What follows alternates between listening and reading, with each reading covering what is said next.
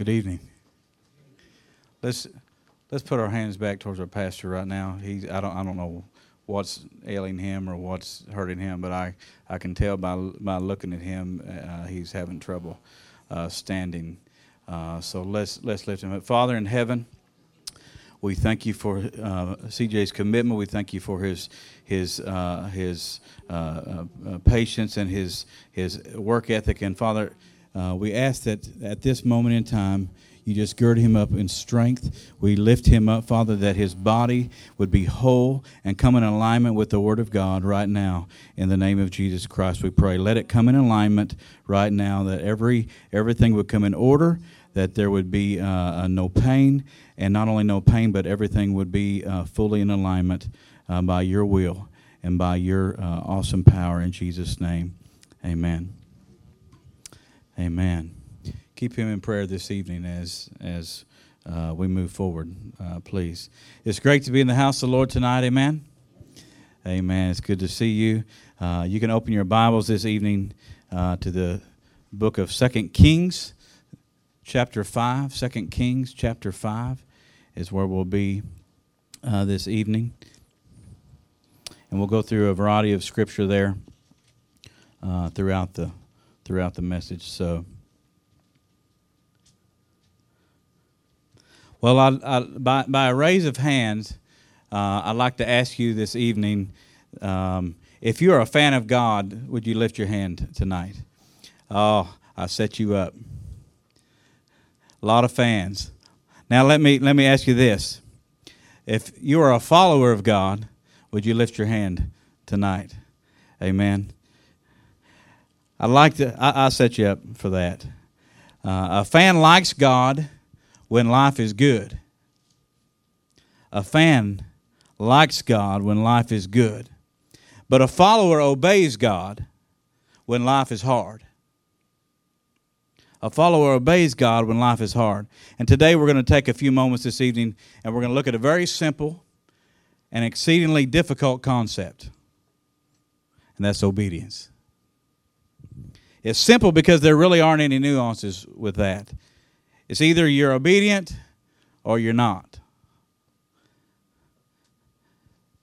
I'm going to pick on Chelsea just for a second. She's expecting, right? Zion.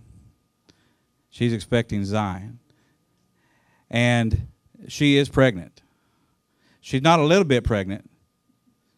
I'm not talking about size or anything like that. I'm saying... just as a person, in this case Chelsea, is expecting, you're either pregnant or you're not. You're not sort of or kind of. And in the same way, I want to bring that back around tonight and say, we are either obedient or we are not. We're not kind of or sort of obedient. The difficulty becomes is because we're independent. We have a free will to obey or to resist. We have that option.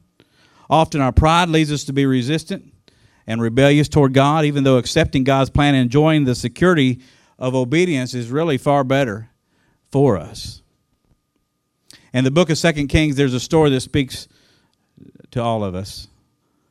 It's a story about a man who had to learn to be obedient, to find a satisfied life in hard times. And that is Naaman. A lot of you already know the story. Some of you may not.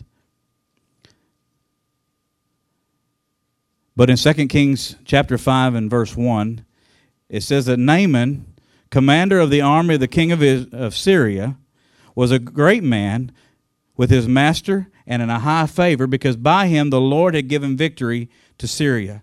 He was a mighty man of valor, but... he was a leper. But he was a leper. And you know, this is really a story of hope. It's a story of realization, but it's also a story of obedience. Here's a great man who's reduced to helplessness, and isn't that the way of our world sometimes?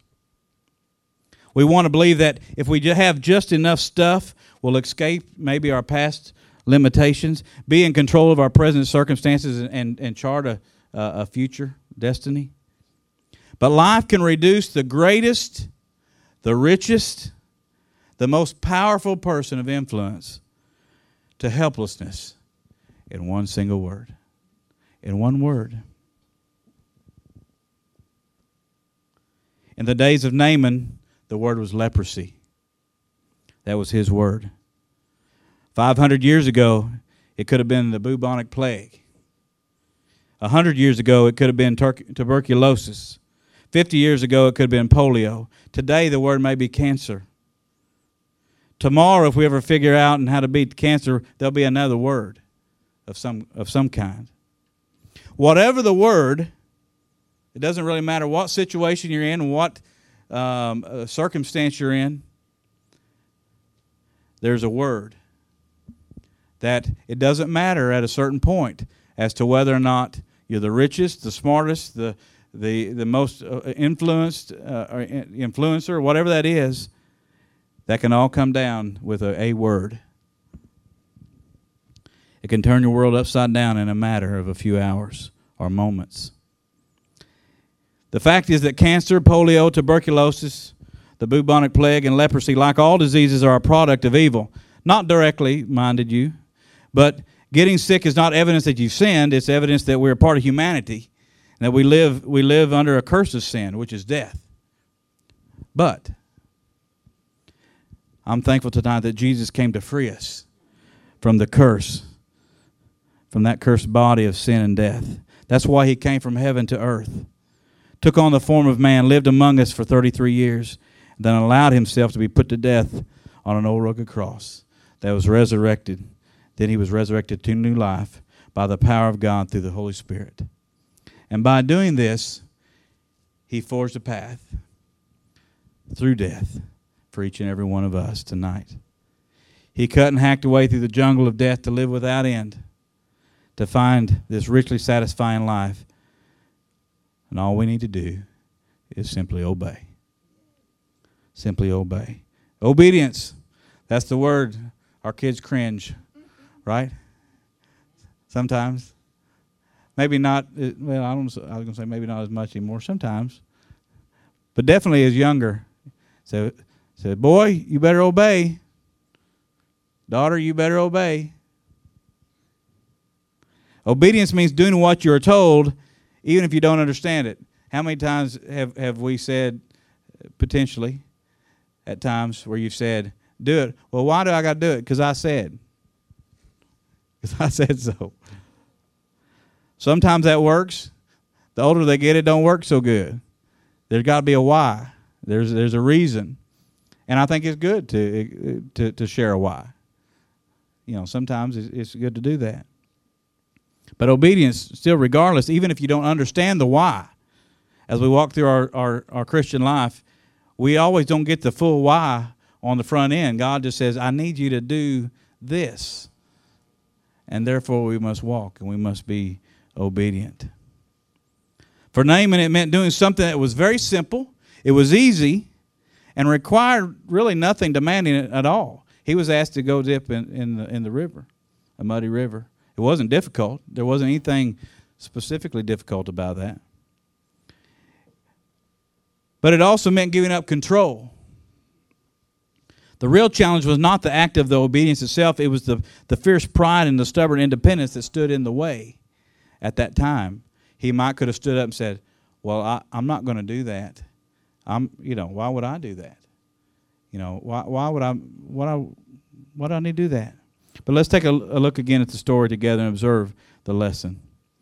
So let's look at verse 3, chapter 5, 2 Kings. And said, she said to her mistress, would that my Lord were with the prophet who's in Samaria, he would cure him of leprosy. It's a story of hope. And there was a servant girl that worked and lived within their home. And she says, hey, let me tell you of an experience I have, or let me tell you of something I know, some knowledge I have. There's this guy over here, and if you would go to him, he could cure you of that. That's a story of hope. Everyone's dealing with something challenging in this life. If you aren't, you will. Just give it a little time. That's not being ugly or being negative. It's just life. You know, we can go months and months and months, and things are wonderful and rosy and all that, and then all of a sudden one day, why today? Why would that thing, or why would that situation arise today? But we live in a fallen world. When that time does come, you don't need sympathy or empathy. You need hope. This guy needed some hope. He needed something to hold on to. He had this disease that was a real problem during that time. Needed hope. When Naaman's time came, he was fortunate enough to have a young slave girl in his home who told his wife that there was a prophet in Samaria who could save him from his leprosy. And once she told him, gave him hope. I like to say this. By the way, that is so much a wonderful example of being an evangelist. We've been called. That's simply this. You simply give your testimony about what you've experienced to those who need hope. It's all around us. Could be in this place tonight. There's people that need hope. And as simply as going, you know what? I know this guy. His name is Jesus. And let me tell you my story. Let me tell you what he did for me. And at that point in time, we become an evangelist. We become a witness for him. What an excellent example. Did this young girl know the impact that her testimony would have? I don't really know. Probably not. Yet in sharing what she knew to be true through the experiences of her life, she gave hope to Naaman and his wife. It all begins with hope. Now there's about three realizations and revelations that we want to pick out of this as we go forward. And in 2 Kings 5, chapter 5, verse 5, I think it's the second part of that verse. It says, "So he went, taking with him 10 talents of silver, 6,000 shekels of gold, and 10 changes of clothing." Now today, that 10 changes of clothing may not sound like much. Most of us could walk in our closet and look, and we could drop 10 pieces of clothes and go, well, I'm not missing anything. But in this time, it was totally different. The first revelation is this, and the realization is this, that money or substance is not the answer. In his story, that wasn't the answer. He thought, hey, I've got this stuff. There's this guy over here. I'm told he can cure me. That gives me some hope. But I'm going to take some stuff and I'm going to go buy that. I'm going to go give him something for this healing. In this story, Naaman had a lot of money. Came from his considerable power. He was the commander of the army of Syria. He had won great victory. And at that time, nothing gives a person greater influence or success than on the battlefield. And he'd been rewarded with great wealth. Since he was sick, he had heard about that hope of healings, and he brought with him all of this, 10 talents of silver, 600 shekels of gold, 10 sets of clothes. That's a lot of money. That's a lot of power. Let me give that to you in today's terms. The 10 talents of silver would be worth how much, Belinda, do you think? Just a guess. Shot in the dark. 10 pounds of silver. Just any guess. More than a dollar. You're off. Just a little. 150,000. 150,000 in today's number. Brother Mitch, 6,000 shekels of gold. You're smart enough. You might know this. Oh, that sounded really terrible. I said, I'm sorry. He's a teacher. That's why, but you teach music. Oh, I'm not a real teacher. No, you teach music. It has nothing to do with, I'm going to turn red for a minute. I'm going to turn around and walk back. And I just thought, I don't think I'm ahead, though. I think I'm in the rears real bad. And I can feel my face getting very red right now. My apologies. We're going to find out how smart he is. 6,000 shekels of gold. What do you think it's worth today, brother? $6,000. You're off just a little. 3.7 million in today's number. See, he's not very smart either, sister. Sister, he just... He help. You can take that out of the recording, can't you? 3.7. I'm going to have a hard time the rest of the time, I can tell you. 3.7 million. And then there's the clothing. Most people had one set of clothing at that time. That was just kind of how it was.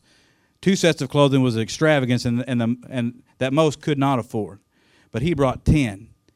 That was brought as a gift for others. So the point in all that is that teachers are smart, and that he was rich, especially music teachers. They're my favorite. Does that help any? I'll hear about that again someplace else, I promise you. Naaman was a great man. Naaman was a rich man. But even with all the power and the riches of a kingdom, it was not enough. What good is all this stuff? He couldn't enjoy any of it. If he had this disease, even though he had the money, he had the power and all that, what did it matter when he laid his head down at night and didn't have a peace and a comfort and a knowledge of that I am deteriorating right here, right now? He was a leper. Power and money didn't change that simple fact. That leads us to the second realization, and that's the helplessness of man. In verse number 7, it says that when the king of Israel read the letter, he tore his clothes and said, "Am I a God to kill and to make alive, that this man sends word to me to cure a man of his leprosy? Only consider and see how he is seeking a quarrel with me." So he gets wind that, hey, you know, this guy Naaman, he's coming. And so what does Naaman do? He sends word and goes direct to the king. He doesn't go to the prophet. He just assumes, I'm a man of power. I'm a man of stature. I'm a man of wealth. I'm going to go to the leader. So he must know. The leader must know about this cure and this healing. So we see as the story progresses, they took all his silver, his gold, the 10 changes of clothes, asked the king of Israel to heal him of leprosy.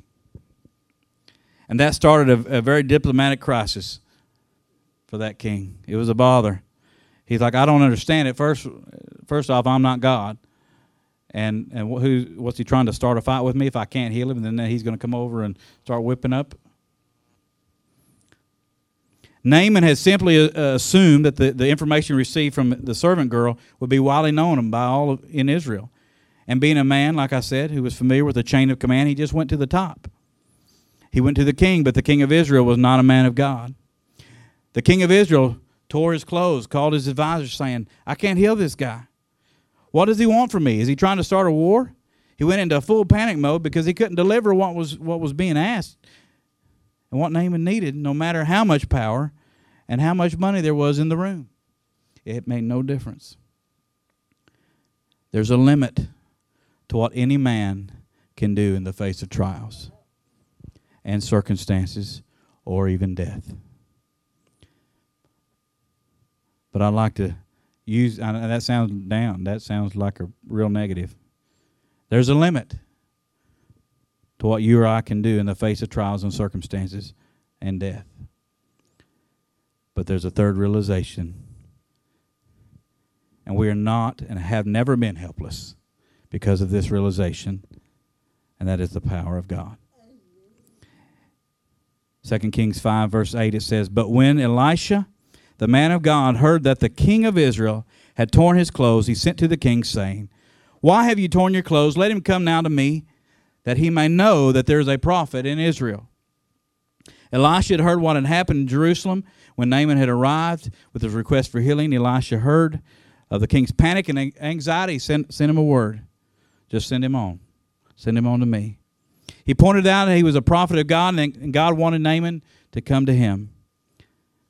Isn't that all God really wants of us? He just wants us to come to him. Isn't that what our Father in heaven wants from us? Yet we often come to him only when we've exhausted all the other options. Sometimes we look at the money option, we look at the power, we look at the medical options, we look at this, we look at that.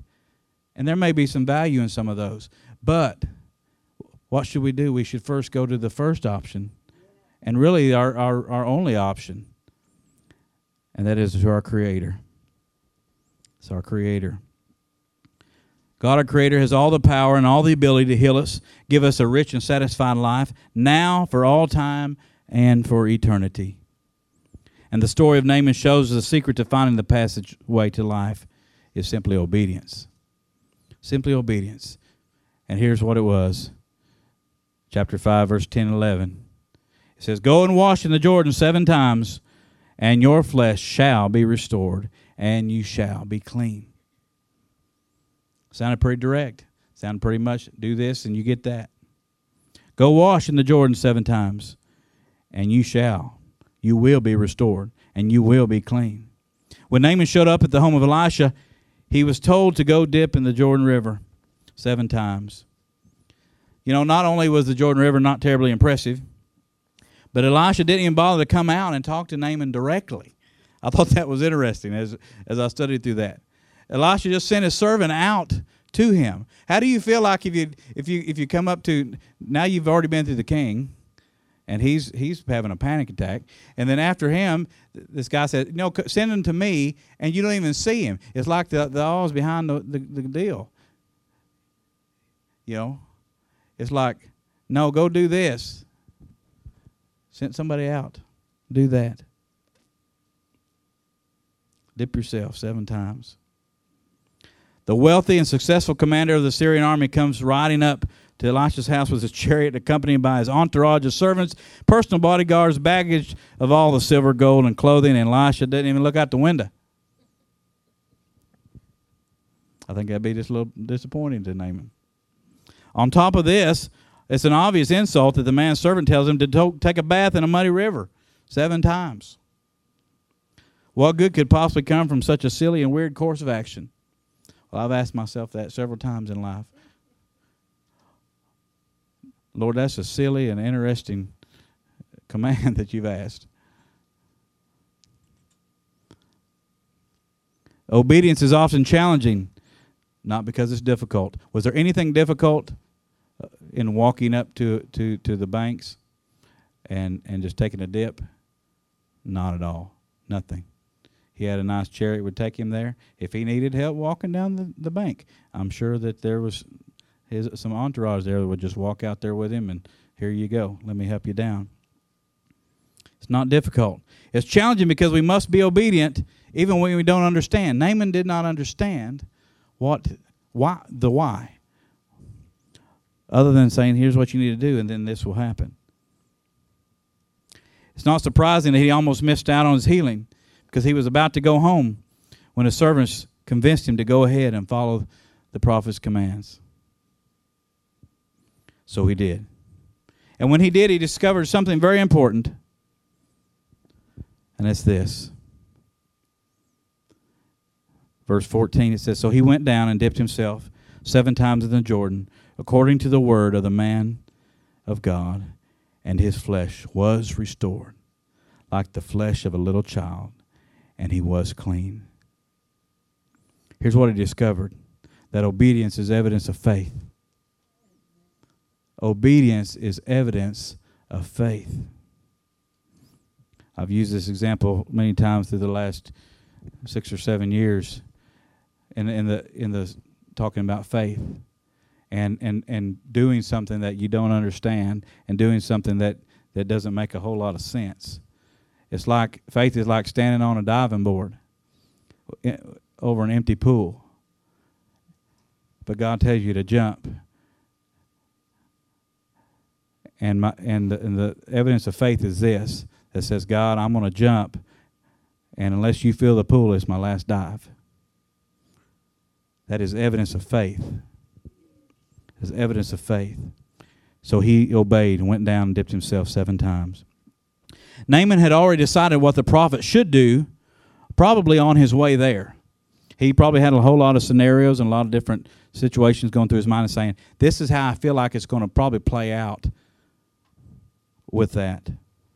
He already decided what he should do to be cured before he arrived. He'd already had in his head what was going to happen. Elisha was going to burn some incense, wave his arms over him, say some magical incantation, and Naaman would be healed. But that's not what happened.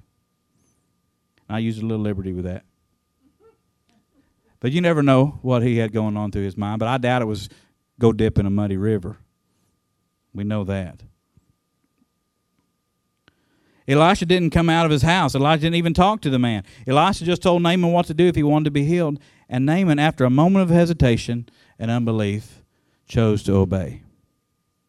It's important to remember that God is God and we are not. Everybody said.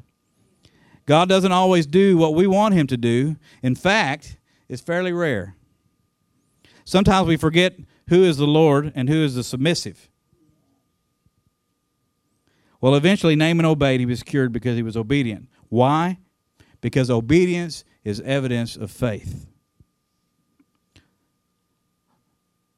So I want to go back to the original question. Are you a fan or are you a follower? Fans like God, followers obey God. They do so first in salvation from sin through Jesus and then in a transformed life through the Holy Spirit of God.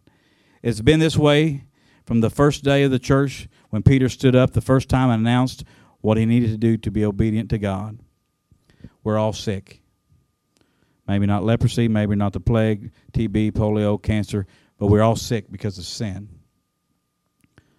In Acts 2:38 it says, "And Peter said to them, repent and be baptized, every one of you, in the name of Jesus Christ, for the forgiveness of your sins, and you will receive the gift of the Holy Spirit." God wants you to be saved. God wants me to be saved. And he has provided that way through his son. It requires our faith. Like Naaman was told to dip himself 7 times at the Jordan, we are told to turn away from our sin and be baptized into Jesus' death, burial, and resurrection.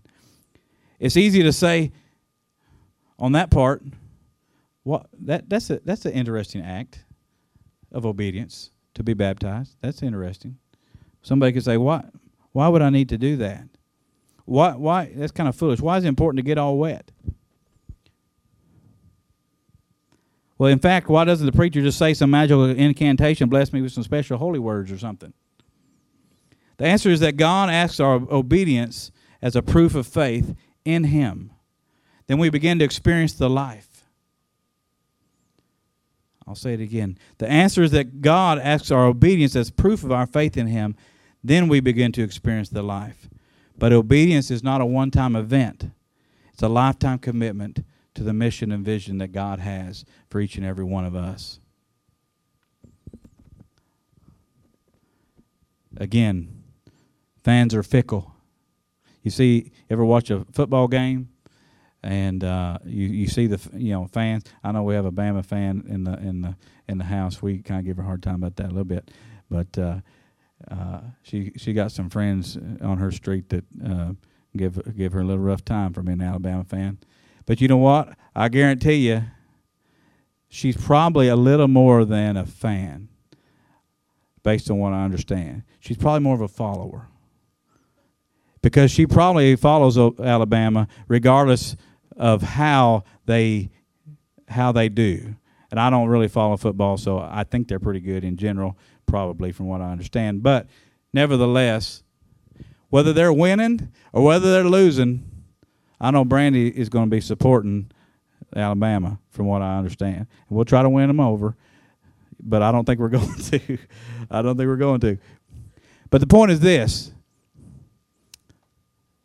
Whether it's raining or it's shining, whether they're winning or they're losing, somebody's screaming and hollering and supporting, right? In the same way, I know that sounds maybe a little facetious, but in the same way, when things are going good in the house of God, there's a lot of people that says, rah, rah, we're here, outstanding. But when it gets hard sometimes and somebody gets called, hey, I need some help with this, or I need some help with that, or hey, let's go out and do some servant stuff, all of a sudden I'm not a follower at that point. When the time gets tough, they only follow. Fans are fickle. They only follow when the cost is low and the entertainment's cheap. Followers are committed to the mission of the one they follow. The early believers weren't fans. They were followers. They were obedient to the Lord and they were committed to the vision and mission that God had for them. Jesus' mission was and is people. And you can't be committed and not be supportive. God's mission is people. We've been tasked with the word, with the work of being that young slave in Naaman's life to the people of our world, regardless of what their word is, regardless of what our word is. The vision of New Song Church is this: to experience God's presence through contemporary worship, relevant preaching, to provide a place where anyone can come and feel at home, to provide opportunities to build relationships, to invest in our future by providing safe, relevant children's ministry, and to restore God's lost sheep and wayward sons and daughters to the Heavenly Father. That is the vision and mission of New Song Church. And in all that, in all those words, very simply put, let me wrap it back and go, that vision is people. It's the young, it's the old, it's the everybody in between, it's the lost sheep that need Jesus. Imagine what we could do if we were truly obedient as the body of Christ. Imagine what we can do in our community. I believe we're moving forward and doing that.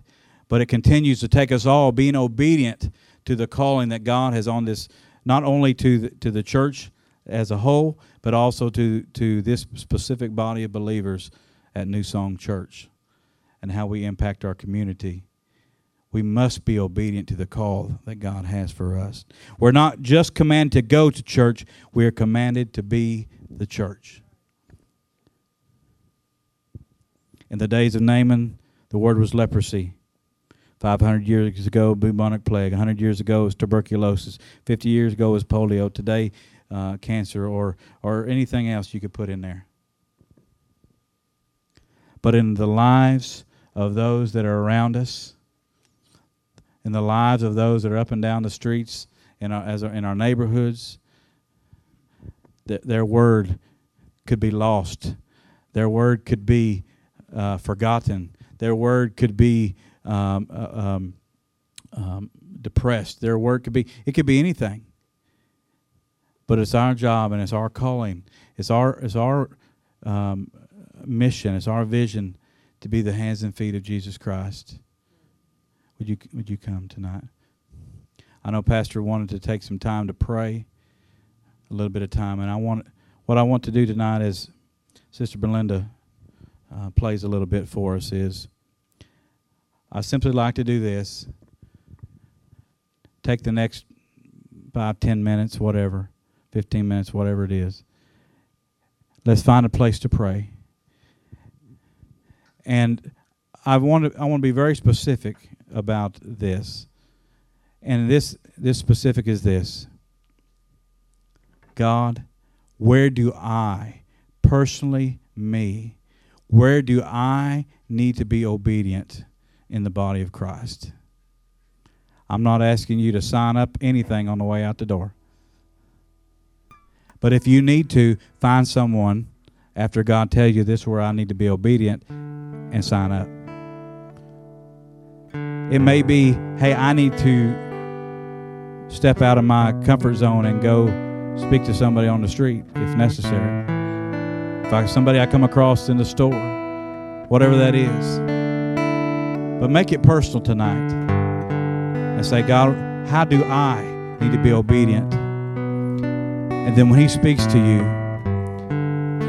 have enough courage to follow through and be a follower for what He's asked for you and I to do in this place. I'll come back in just a little bit, and we'll have a closing prayer. Also lift up your pastor tonight, if you would, as you pray.